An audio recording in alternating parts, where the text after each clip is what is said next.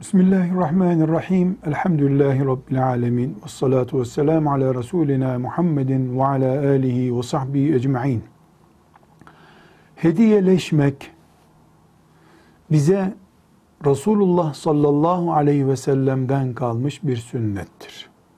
Tıpkı öğlen namazının sünnetinin bize Resulullah sallallahu aleyhi ve sellem'den kaldığı gibi.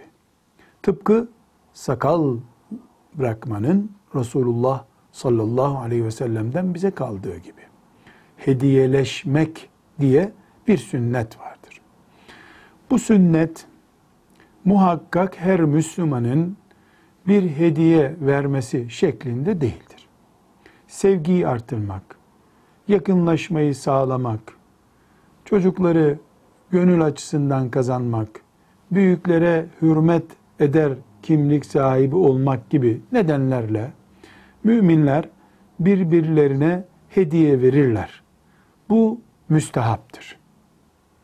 Bir hediye bir insana verildikten sonra o verilmiş hediye verilen kişinin malı olur.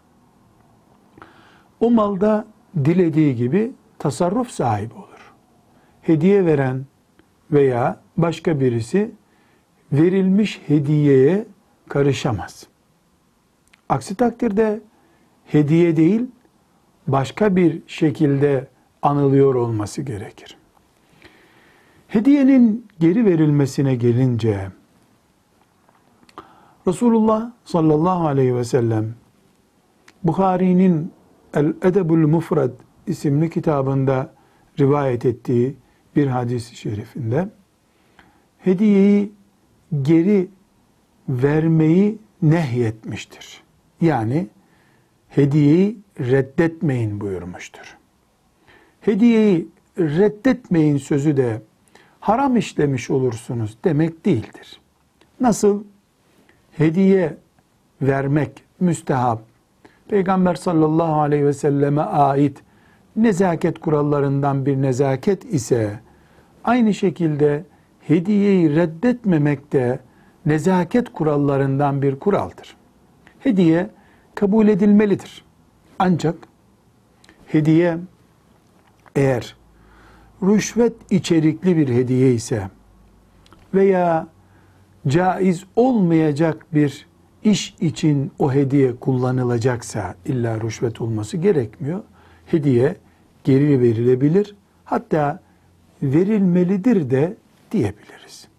Ama esasen böyle bir gerekçe yoksa Müslüman hediyeyi reddetmemelidir. Peygamber sallallahu aleyhi ve sellemin bu husustaki emrine dikkat etmelidir. Hediye konuşulmuşken bir mesele daha gündeme gelmelidir. Resulullah sallallahu aleyhi ve sellem hem hediyeleşmeyi bize nasihat etmiştir. Hem hediyeyi reddetmemeyi nasihat etmiştir. Hem de hediye verene, iyilik yapana teşekkür etmeyi emretmiştir. En azından Allah razı olsun senden demeyi emretmiştir. Belki de daha güzeli hediyeye hediye ile karşılık vermektir. Ama bu şart değildir. Hediyeye hediye ile karşılık verilmeyebilir ama muhakkak teşekkür edilmelidir. Bu mümin nezaketidir. Müminin Peygamber sallallahu aleyhi ve sellemin izinden gittiğinin işaretidir. Velhamdülillahi Rabbil alemin.